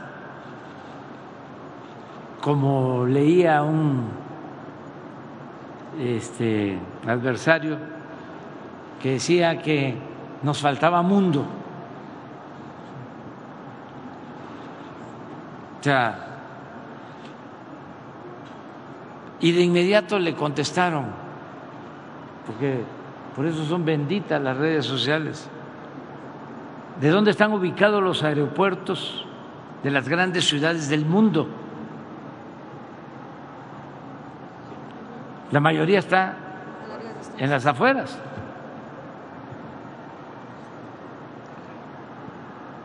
Pero bueno, me preguntas, ¿está terminado? Eh, les diría que con anticipación eh, el aeropuerto ya estaba funcionando. Bueno, hace creo dos días el general me informó de que ya este, habían aterrizado aviones para probar el funcionamiento del aeropuerto. Entonces ya está terminado y ya se va a entregar al pueblo de México, porque es una obra del pueblo, construida por trabajadores y eh, en beneficio del pueblo y de la nación. Presidente, también en este tema eh, de México, bueno, pues estaba en, el, en la búsqueda de, de, recuperar la categoría 1 de seguridad en aviación, que de quedarse en 2, eh, pues sería una situación complicada para tema de nuevas rutas y eso no sé si alguien nos pudiera explicar cómo eh, impactaría el, el, el, hecho de que todavía no se ha recuperado, que pudiera recuperarse, pero en caso de que no, ¿cómo impactaría en, en la operación de Santa Lucía? Pues como en los Se va a recuperar este, estoy optimista porque se están ya haciendo todos los trámites, están a punto ya de resolver. Si no fuese así, que no lo veo este, que suceda, no creo que eso suceda, es remoto.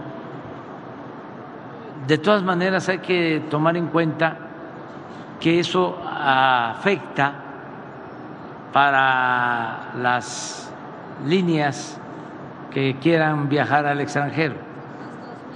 Sí, no para las este, líneas que viajan al interior del país.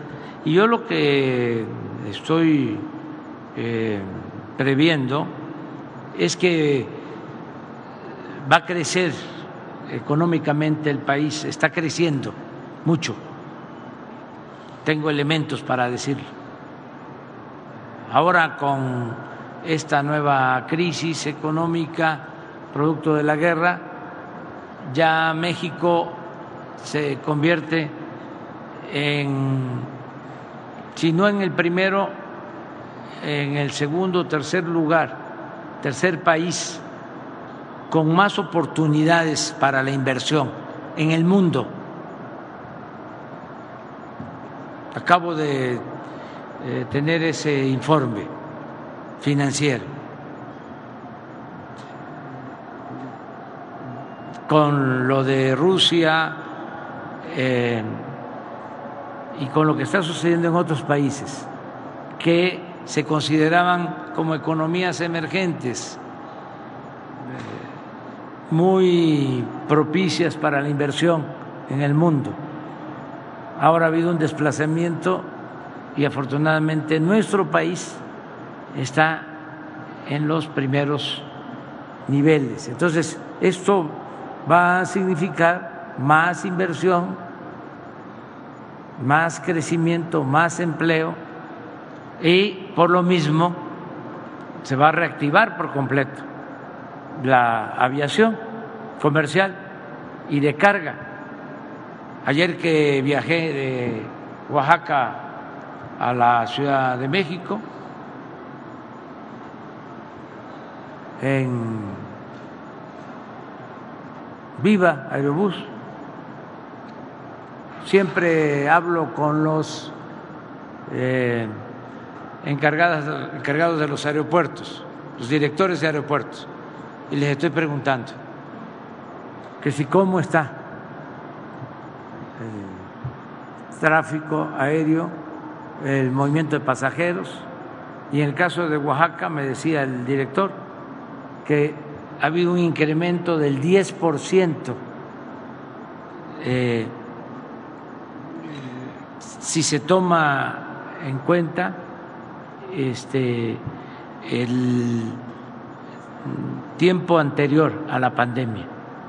O sea, no solo se recuperó ya, sino ya hay un 10% arriba, en el caso de Oaxaca, eh, con relación a lo que había de pasajeros antes de la pandemia. Y así está todo.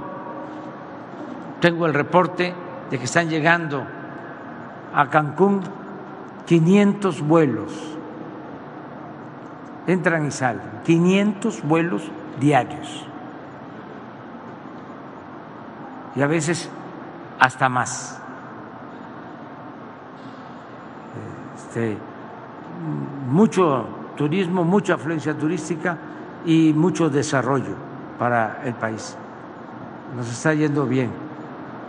Sobre el mismo tema, presidente, preguntarle, eh, bueno, ya que hablaba también de lo de ahora de Quintana Roo, eh, bueno, primero también lo que tiene que ver con lo de los contratos, ya usted hablaba de los contratos y organizaciones, hay eh, mexicanos contra la corrupción, incluso ha mencionado que hay, hubo pues contratos irregulares ahora con la operación de la IFA. ¿Qué le responde? Y por otro lado, ya que hablaba de Quintana Roo, si ya los ingenieros militares se van a mover hacia esa zona para empezar, bueno, para avanzar más rápido con el tema del tren Maya, ¿qué sucedió con el tramo de la zona de Playa del Carmen que no se acababa de definir?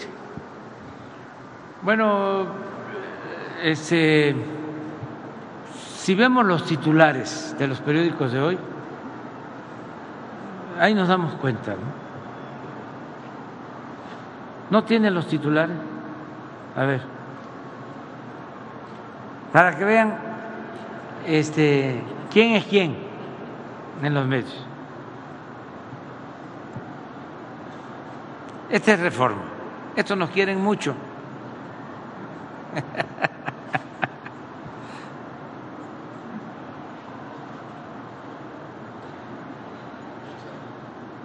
Este es el boletín del conservadurismo.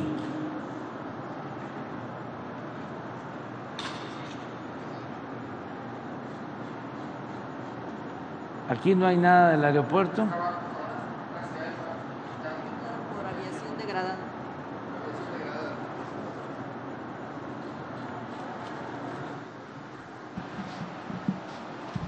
Eso también nos quieren. Claro que el reforma es el más genuino boletín del conservadurismo, pero estos también, aunque simulan, porque desde hace tiempo, ahora menos, procuraban tener antes y ahora también a escritores, eh, vamos a decir, objetivos, profesionales, independientes, incluso opositores, como el ingeniero Alberto Castillo, doña Rosario Ibarra escribía ahí, Universal. Ah, ahí tienen a uno de los mejores caricaturistas de México este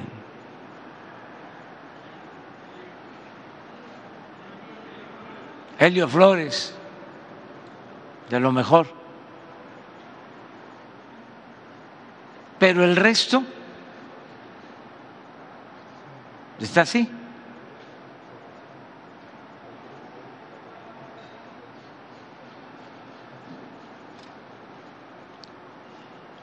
En el caso del reforma, pues es un asunto más ideológico, porque son muy conservadores los dueños. Además, están financiados por las grandes corporaciones. Tienen pacto hasta con el diablo.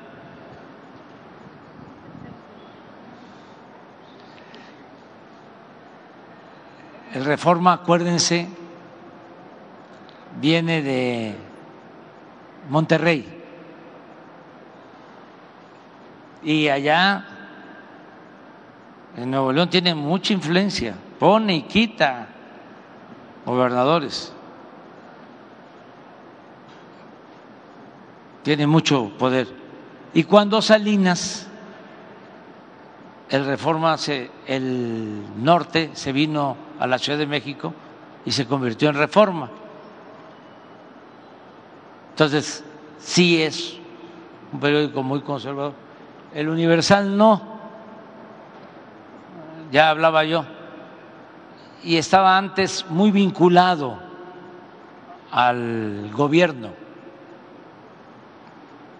porque también estaba muy subvencionado, recibía mucho apoyo económico del gobierno.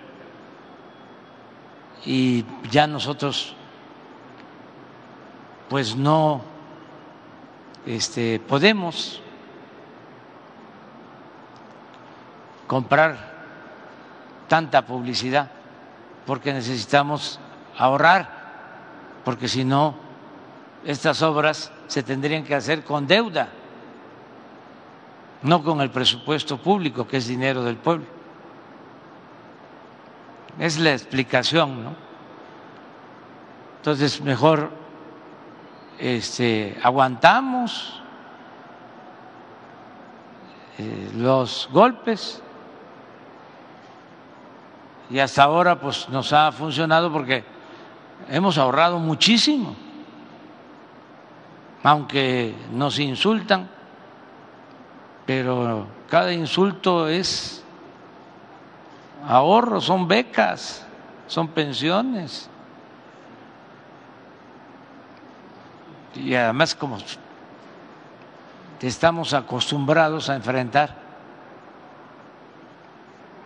calumnias y hemos salido ilesos de las calumnias durante años y tenemos nuestra conciencia tranquila, entonces podemos resistir, porque si nos entregamos a los medios, además de ser mucho el dinero, nos convertimos en títeres, en peleles, y vamos a estar gobernando para una facción, para un grupo, para una minoría. Y lo que queremos es gobernar para todo el pueblo, para ricos y pobres. Eso es lo que explica el por qué tenemos pues diferencias y por qué los cuestionamientos en la mayoría de los medios de información. Pero no vamos a cambiar, así como ellos tienen su razón de ser, lo mismo nosotros. Y así nos vamos. Afortunadamente tenemos una ciudadanía, un pueblo muy consciente, muy despierto. Si no fuese por el apoyo, por el respaldo del pueblo, no aguantamos, nos pondrían de rodilla, pero nos respalda la gente, nos eh, apoya mucho el pueblo. En el caso de Milenio, es de los periódicos este, más eh, plurales. Claro, es un equilibrio desequilibrado, pero no todos están en contra de nosotros. No es el reforma, pues. El reforma no encuentra uno una nota, bueno, un artículo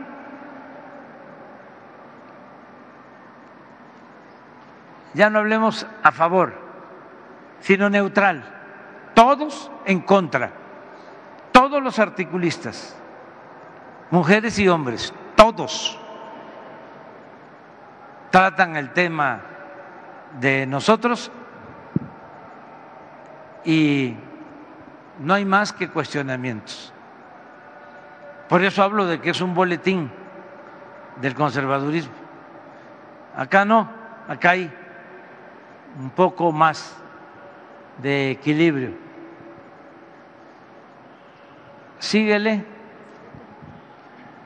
También ahí, aunque también su su director fue de los que dijo que no iba a estar el, o el, el segundo piso, digo el, el aeropuerto, o otra cosa reciente que dijo el director de Excelsior. Pero, este, miren, listo para despegar sí le dio importancia. Y no es porque seamos nosotros, es que desde cuándo no se hace un aeropuerto en la ciudad. Pues no pudieron.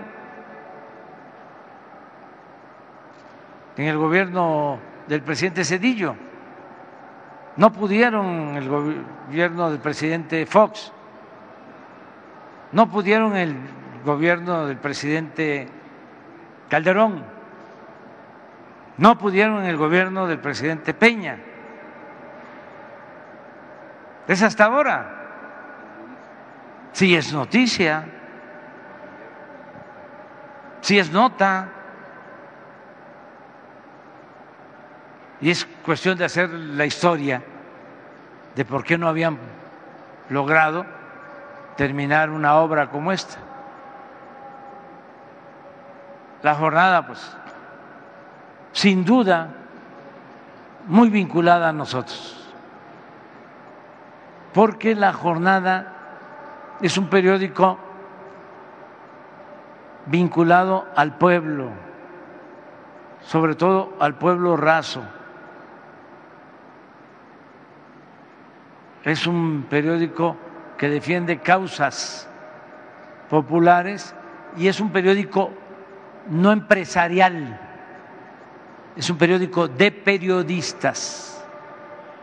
Y esto hace la, la diferencia. Y hasta ahí le dejamos nada más. ¿Sí se van los ingenieros militares al tren Maya, presidente, para lo del tramo que falta ya de aquí? Este, aquí está el general. El día ya se van, terminando hoy, empiezan a trasladarse. Yo voy formalmente, pero ya van a estar allá Voy a estar el día primero, el 2 y el 3. Me han informado, el general secretario, de que van a estar en 10 campamentos. ¿Cuántos elementos son los que se trasladan? ¿Cómo cuántos elementos van? Al tren Maya. 98 ingenieros militares con la tropa de apoyo. Ya definieron el trazo, porque había duda con el ya, tema del periférico. Ya, ya está todo resuelto, este, sin ningún problema, sin ningún problema. O sea, ya se liberaron todos los tramos y se está trabajando y, este, repito, yo voy primero, 2 y 3 de abril eh, a eh, iniciar dos tramos que son los que van a tener a su cargo los ingenieros militares desde Escárcega hasta Tulum, alrededor de 500 kilómetros. Es Escárcega, es Calakmul, es Chetumal, es Bacalar, es Felipe Carrillo Puerto y es Tulum. Y también incluye otro aeropuerto, el Aeropuerto Internacional de Tulum. Y vamos a inaugurar todo en diciembre del año próximo. Este ya están este organizados para eso. Aprovecho porque pues, aquí está también con nosotros el almirante, que también nos están ayudando, tanto la Secretaría de la Defensa como la Secretaría de Marina. La Secretaría de Marina se va a hacer cargo de todo el sistema de trenes de Palenque, Coatzacoalcos, Coatzacoalcos, eh, Salina Cruz, del istmo hasta la frontera con Guatemala, Ciudad Hidalgo, Tapachula, los puertos, se va a modernizar eh, todo el tren del istmo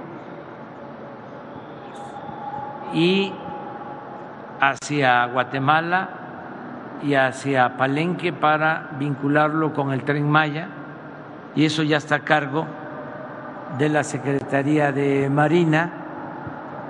Eh, y también les eh, invito porque el día 8 de abril,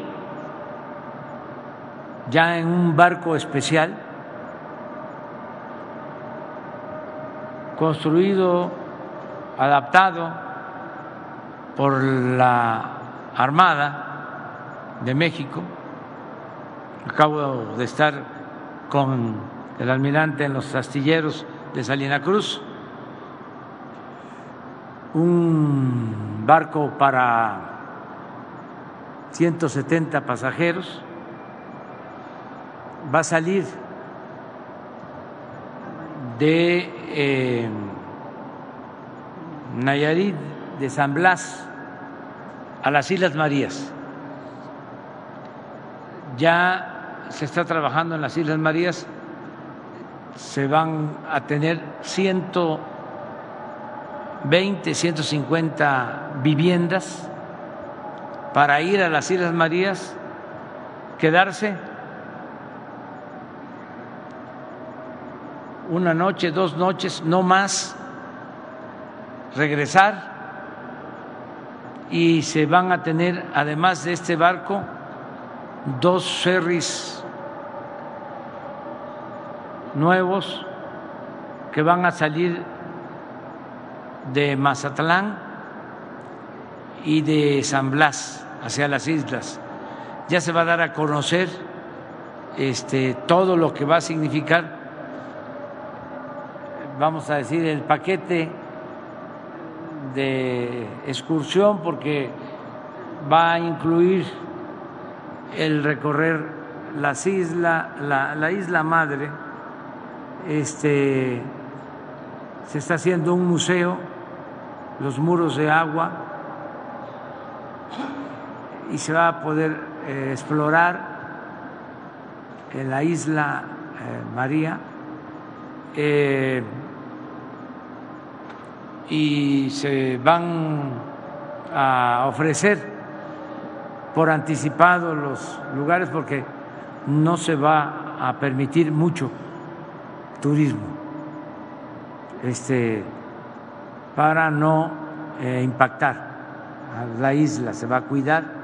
Es un proyecto eh, ecoturístico. Entonces pero sí también ustedes, los que eh, siempre están en las mañaneras, eh, van a ser invitados para que nos acompañen. El día 8 vamos a salir de San Blas este, por barco a las islas y nos vamos a quedar a dormir allá y ya nos regresamos al día siguiente, el día 9, porque el 10, ya no digo que va a pasar el 10, yo tengo que estar aquí el día 10 de abril. Aparte de que es este un día que tenemos que recordar porque fue el asesinato del gran dirigente campesino eh, Emiliano Zapata. Pero ese día también va a haber otra actividad que yo creo que no puedo hablar de eso, ¿verdad? No se puede. Mande. Sí, claro, claro que voy como ciudadano, soy demócrata. A donde se coloque la mesa. Pero ya no hablemos de eso, no me vayan a cepillar. La gira del 1, 2 y 3 ya va a ser abierta a medios, ¿verdad? ¿La del 1, 2 y 3 de abril ya va a ser abierta a medios? No, no, no, no, no, es eh, los campamentos. Se van a, les hablaba yo de que son 500 kilómetros de Escárcega a Tulum. Son 10 campamentos, campamentos, son 50 kilómetros por brigada, de acuerdo a lo que me han informado, para aplicarse eh, como lo saben hacer los ingenieros militares y que se pueda decir como el día de hoy, misión cumplida. ¿Qué les parece si ya hasta aquí? Porque vamos a estar más tiempo. Bueno, nos vemos mañana. Dios, adiós.